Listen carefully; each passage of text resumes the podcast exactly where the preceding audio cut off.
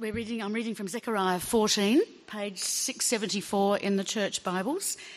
Um, if you need a Bible, please raise your hand and the ushers will give you one. All right, Zechariah 14, titled The Lord Comes and Reigns. A day of the Lord is coming, Jerusalem, when your possessions will be plundered and divided up within your very walls. I will gather all the nations to Jerusalem to fight against it. The city will be captured, the houses ransacked, and the women raped. Half of the city will go into exile, but the rest of the people will not be taken from the city. Then the Lord will go out and fight against those nations as he fights on a day of battle. On that day, his feet will stand on the Mount of Olives, east of Jerusalem and the Mount of Olives will be split in two from east to west, forming a great valley, with half of the mountain moving north and half moving south. You will flee by my mountain valley, for it will extend to Azal. You will flee as you fled from the earthquake in the days of Uzziah, king of Judah. Then the Lord my God will come, and all the holy ones with him. On that day, there will be neither sunlight nor cold, frosty darkness. It will be a unique day, a day known only to the Lord, with no distinction between day and night. When evening comes, there will be light. On that day, living water will flow out from Jerusalem, half of it east to the Dead Sea, and half of it west to the Mediterranean Sea, in summer and in winter. The Lord will be king over the whole earth. On that day, there will be one Lord, and his name the only name. The whole land from Geba to Rimmon, south of Jerusalem, will become like the Arabah. But Jerusalem will be raised up high from the Benjamin gate to the site of the first gate, to the corner gate, and from the tower of Hananel to the royal wine presses, and will remain in its place. It will be inhabited, never again will it be destroyed. Jerusalem will be secure. This is the plague with which the Lord will strike all the nations that fought against Jerusalem. Their flesh will rot while they are still standing on their feet. Their eyes will rot in their sockets, and their tongues will rot in their mouths. On that day, people will be stricken by the Lord with great panic. They will seize each other by the hand and attack one another. Judah too will fight at Jerusalem. The wealth of all the surrounding nations will be collected great quantities of gold and silver and clothing. A similar plague will strike the horses and mules, the camels and donkeys, and all the animals in those camps. Then the survivors from all the nations that have attacked Jerusalem will go up year after year to worship the King, the Lord Almighty, and to celebrate the Festival of Tabernacles. If any of the peoples of the earth do not go up to Jerusalem to worship the King, the Lord Almighty, they will have no rain.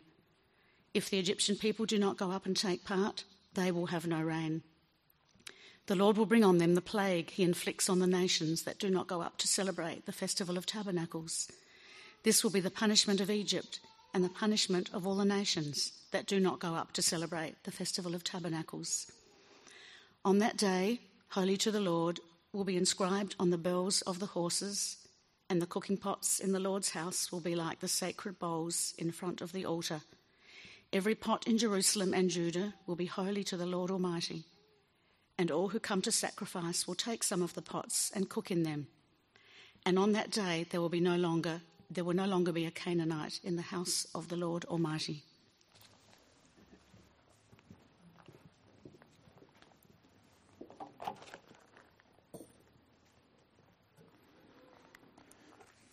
In October 1997, NASA launched a mission to study the planet Saturn with um, a probe called Cassini.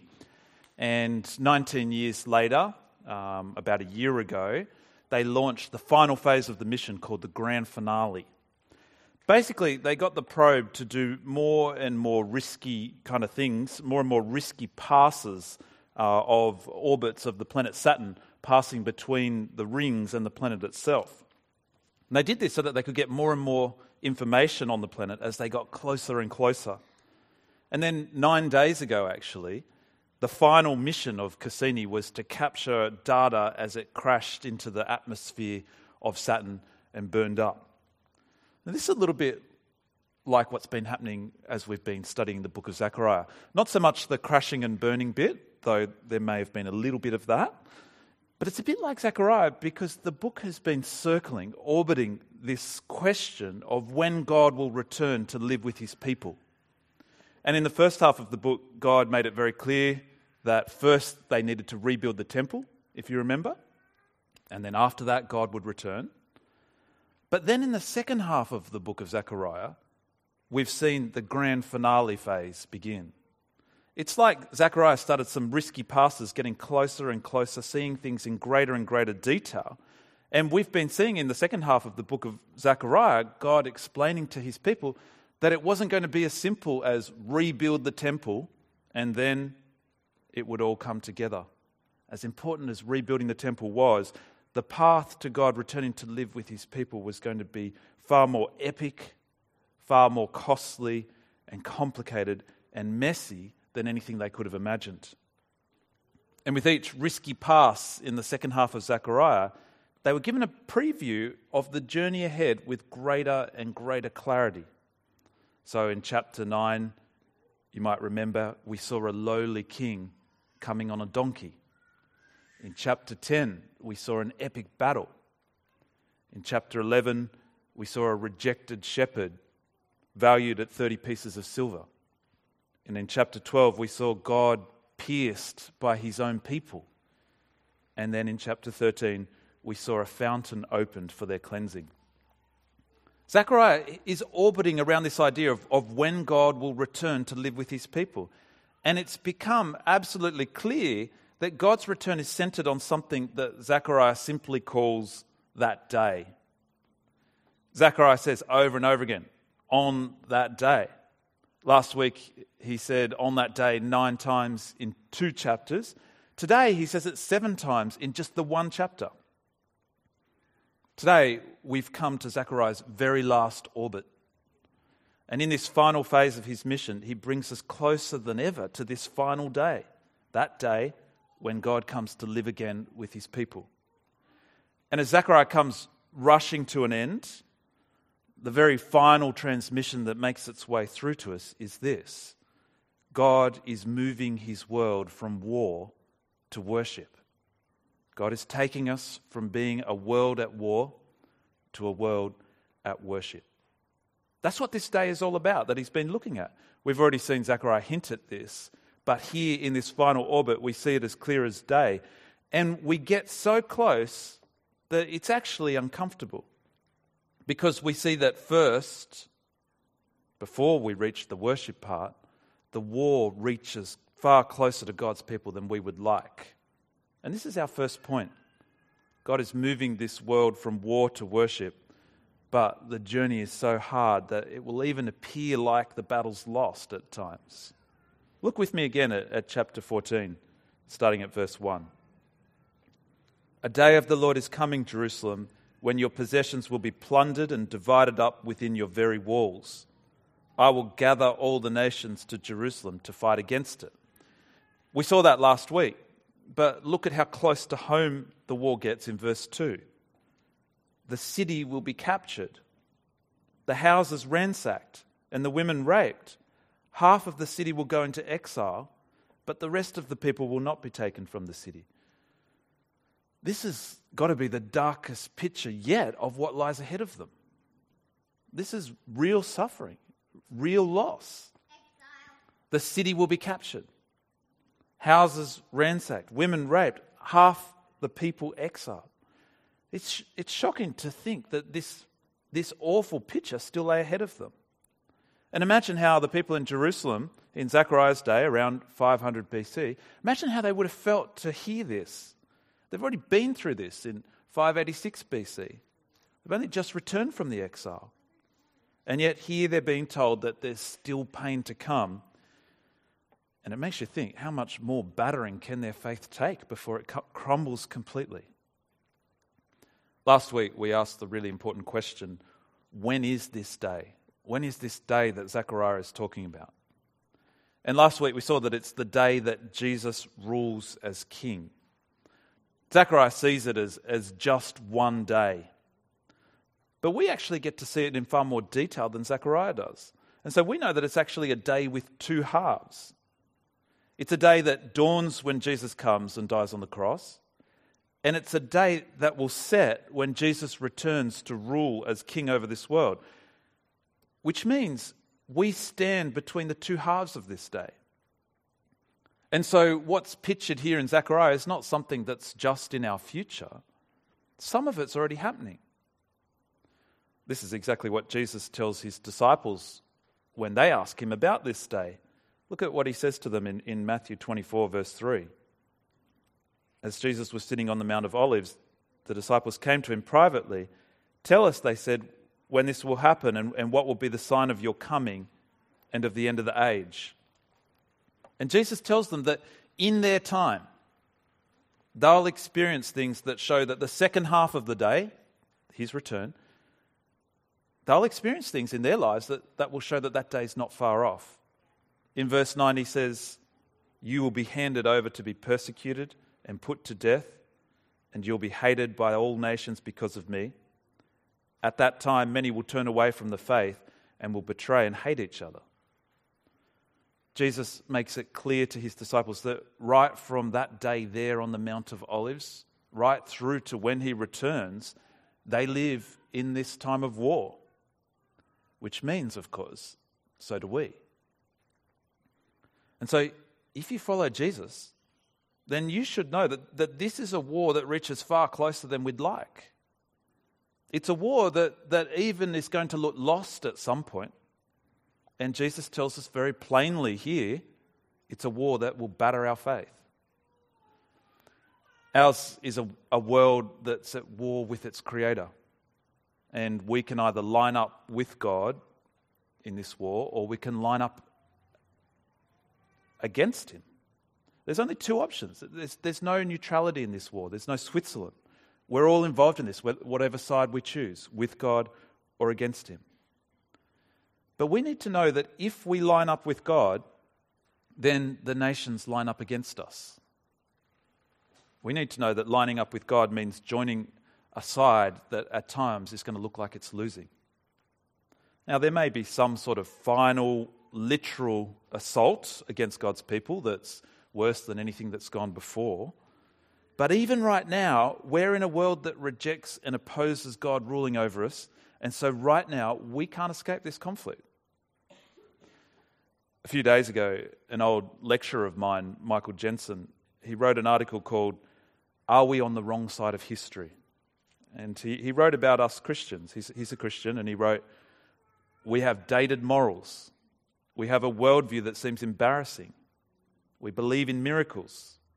The church seems to represent a dangerously outmoded vision for human life that would be quaint if it weren't so dangerous. If there's a right side to history, it's hard to see Jesus Christ and his followers have much of a future in it.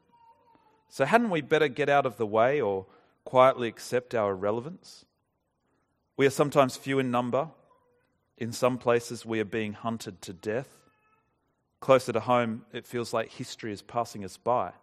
We are broken, and in many respects, we've failed. What we see here today in the book of Zechariah, in his final orbit, is that yes, we are on the wrong side of history. This world's war against God, it's going to cost us. So much so that at times it will even look like the battle's lost. As Christians, it's not strange when we find it hard to line up with God. It's actually strange when we find it easy. We're on the wrong side of this history in this life, and, and we should know that and, and own it. There's nothing we can do to change that. We stand with God, and our world stands against Him, and so at times, our world will stand against us too. If you're not a Christian, you might find this idea a bit odd, though. And in fact, it, it could even make you angry that Christians would think like this. Why would Christians think that they stand with God and everyone else stands against him? And, and why would Christians think that people stand against them? And if that's how you're feeling, can I just say that I, I totally get why? But there are at least two reasons why Christians talk in such black and white terms like this about either being for God or against God. First, it's because we actually know it's true from our own stories, our own experience. We once stood against God ourselves. We didn't literally fight a battle against Him, but in little ways and in big ways, we really did fight against Him. And second, we talk like this because whether we do see it in our own stories or not, we have come to see that that's how God sees it. Because He says so over and over again in the Bible, like Jesus says in Matthew 12:30, whoever is not with me is against me. But when it comes to Christians feeling like the world stands against them, actually, I, I think we do get it a bit wrong here. Because uh, while it's undeniably true that Christians in many places are some of the most persecuted and targeted people in the world, we've actually got it exceptionally good here. We don't cop that much for standing with God. And so we, we shouldn't exaggerate people taking a stand against us, especially when we deserve it. But at the same time, maybe the reason we don't experience real hard opposition is because we haven't made our stand with God clear enough. We need to be people who are prepared to be battered for our faith. Michael Jensen goes on to say this to us the risen Jesus calls on us to be faithful witnesses to him, come what may. Our job is not to get with the times, it's to listen to him. We aren't to look fashionable, we're to be faithful. We're on the wrong side of history now, but we won't be forever. And this brings us to our second point. God is moving this world from war to worship and he will intervene at just the right time to bring everything to a glorious end. Look at verse 3 with me again. Then the Lord will go out and fight against those nations as he fights on a day of battle. On that day, his feet will stand on the Mount of Olives, east of Jerusalem. And the Mount of Olives will be split in two from east to west, forming a great valley, with half of the mountain moving north and half moving south. You will flee by my mountain valley.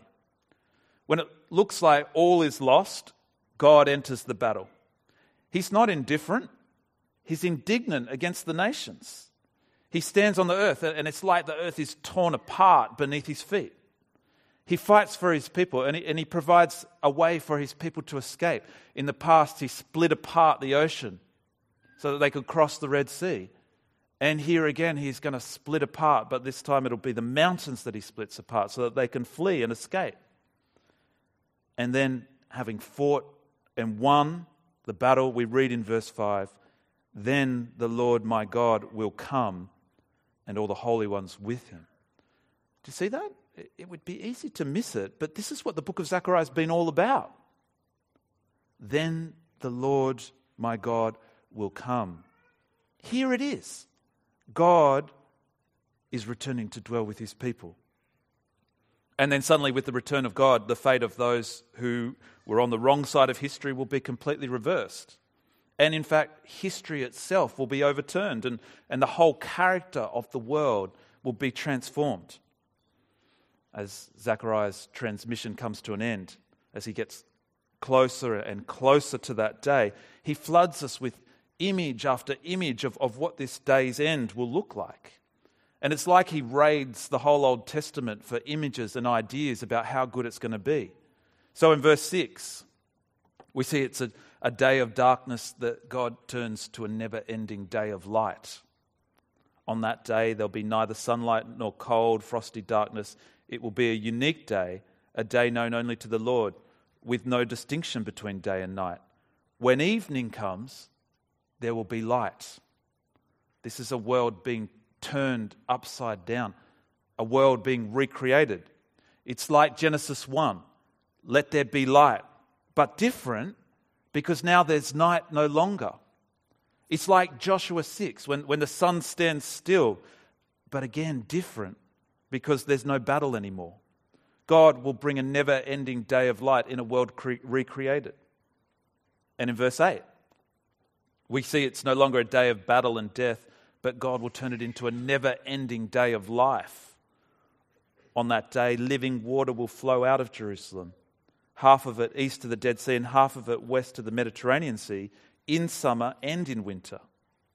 Again, this is a world turned upside down, a, a world recreated. It's like Genesis 2 and the rivers flowing through the Garden of Eden, but different because the river flows from Jerusalem.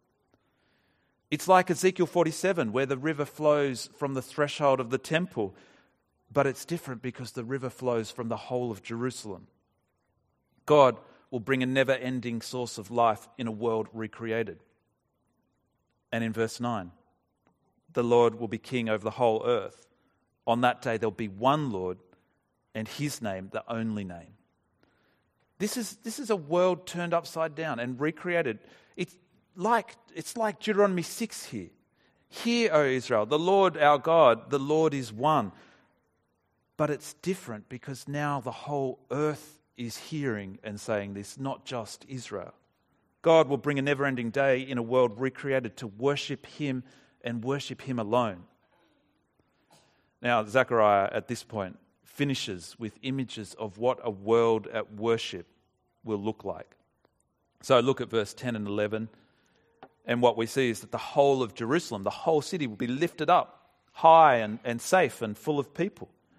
And then in verse 12 to 14, we see that all opposition to God is going to be completely destroyed.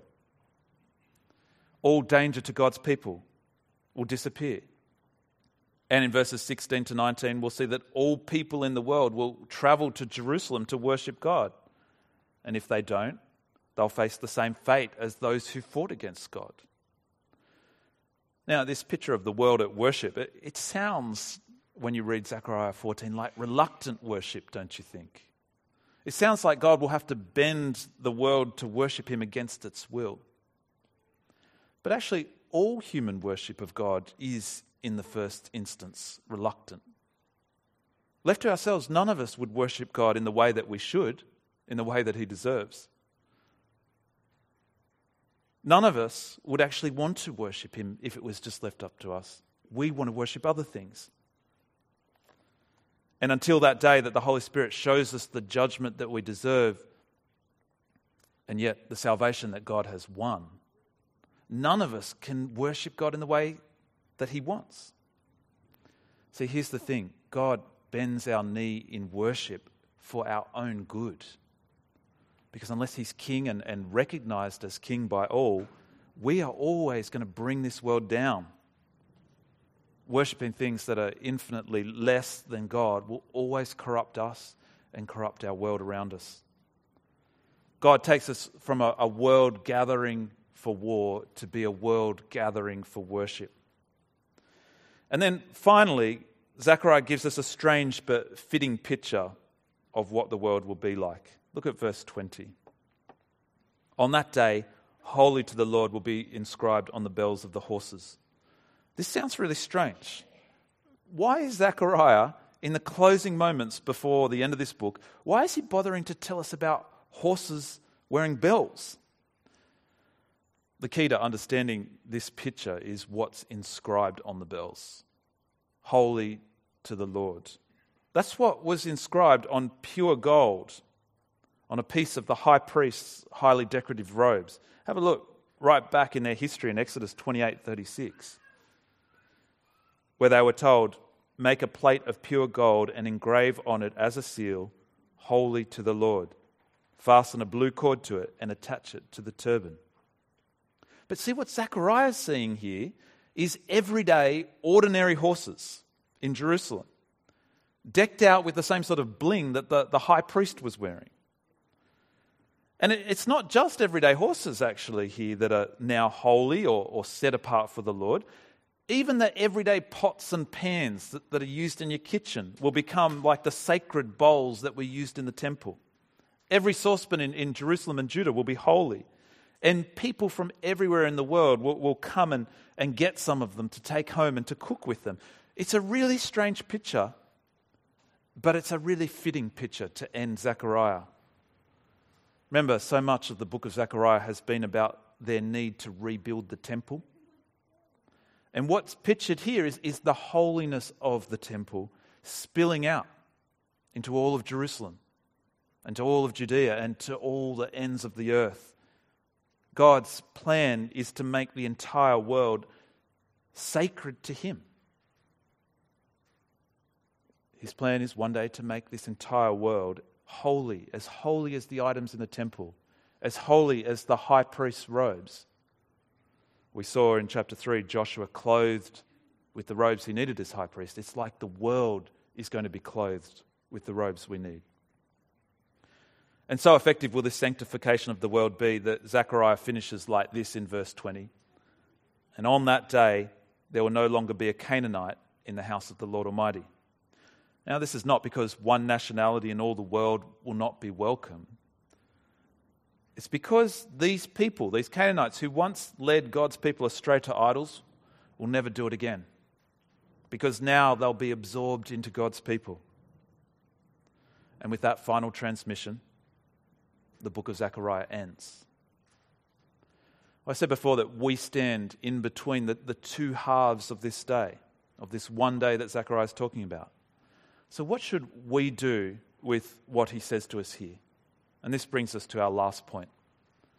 The plan and the character of God move us to ask ourselves, just like it moved them, who are we living for?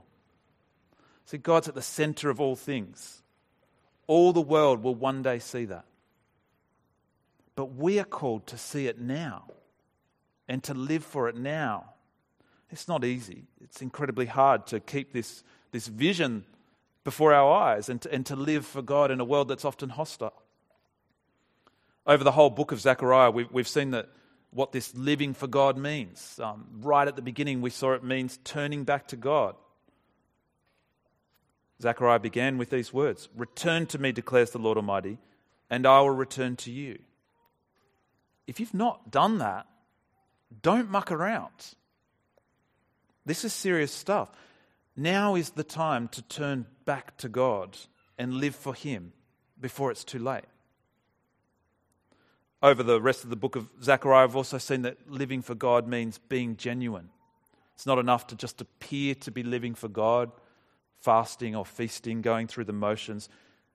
We've seen that God said we really do need to live for Him, which means we need to be committed to honesty and justice and compassion. We've seen that living for God means identifying with God, it means standing up and being counted with Him. We've seen that it means being willing to suffer if necessary for our allegiance to Him and His plans. We've seen that living for God means being ready to welcome in former enemies to come and worship God with us.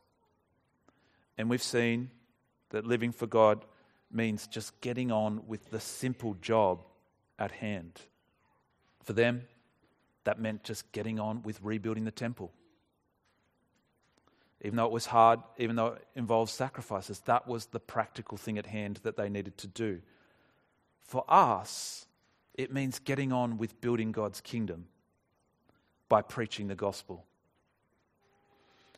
Did you know that on the night before he died, Jesus stood on the Mount of Olives in the Garden of Gethsemane? As Jesus stood and, and prayed, he knew exactly what was needed to save his people. He knew that to take our world from war to worship, he needed to let the world destroy him, the very one that it should have been worshipping. He knew that to bring eternal light, he needed to be covered in darkness himself. He knew that to let the living waters flow, he had to let his own life be poured out. And he knew that to let his people escape, he himself had to be captured.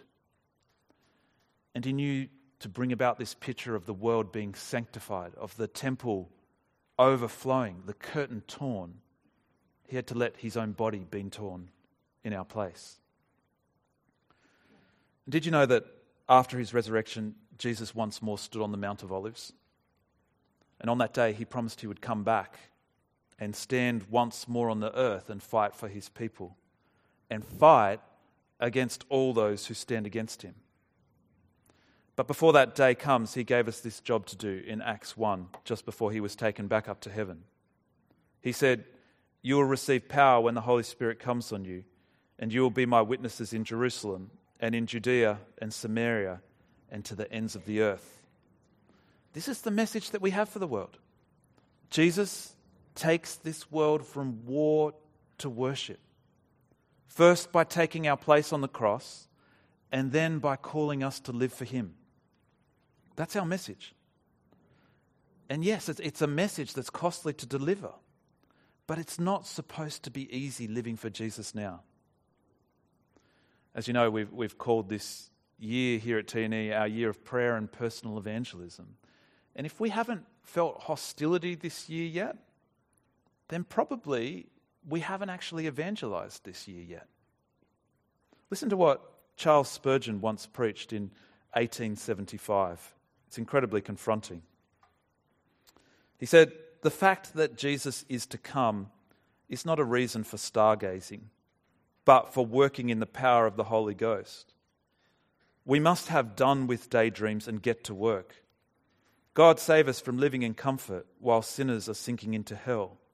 Brethren, do something, do something, do something. While committees waste their time over resolutions, do something. While societies and unions are making constitutions, let us win souls. Too often we discuss and discuss and discuss, and Satan laughs in his sleeve. It is time we had done planning and sought something to plan. I pray you, be men of action, all of you. Get to work and quit yourselves like men. Old Suvorov's idea of war is mine.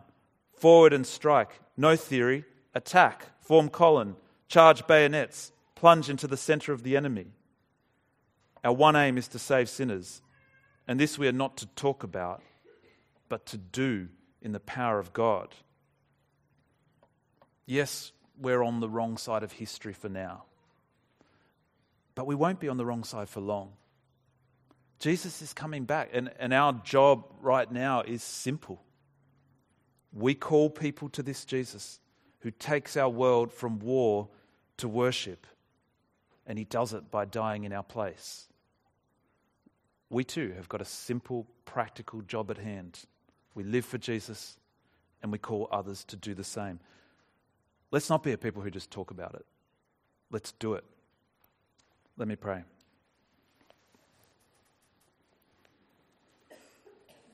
Heavenly Father, we are so thankful for the book of Zechariah, which has got details which are hard for us to understand and causes us to look hard and to see your powerful message. Lord, help us to be a people who live for you completely, truly, and genuinely. Lord, help us to see just what you've done for us in Jesus. Lord, help us to see that in order to save us, he didn't save himself. Lord, help us to see that as he stood and, and did battle against all who would oppose us, he did that at the cross, dying so that we might live, transforming this world to worship at immense cost. Lord, help us to be so transformed by what he's done for us that we want to see others come to know this great King and come to have the same beautiful world promised that we know that is promised to us. Lord, help us not just to talk about it. Help us to get on with the simple job at hand, empowered by your Holy Spirit to call people to live for you. Lord, we need your help, and we thank you that you give it to us. Amen.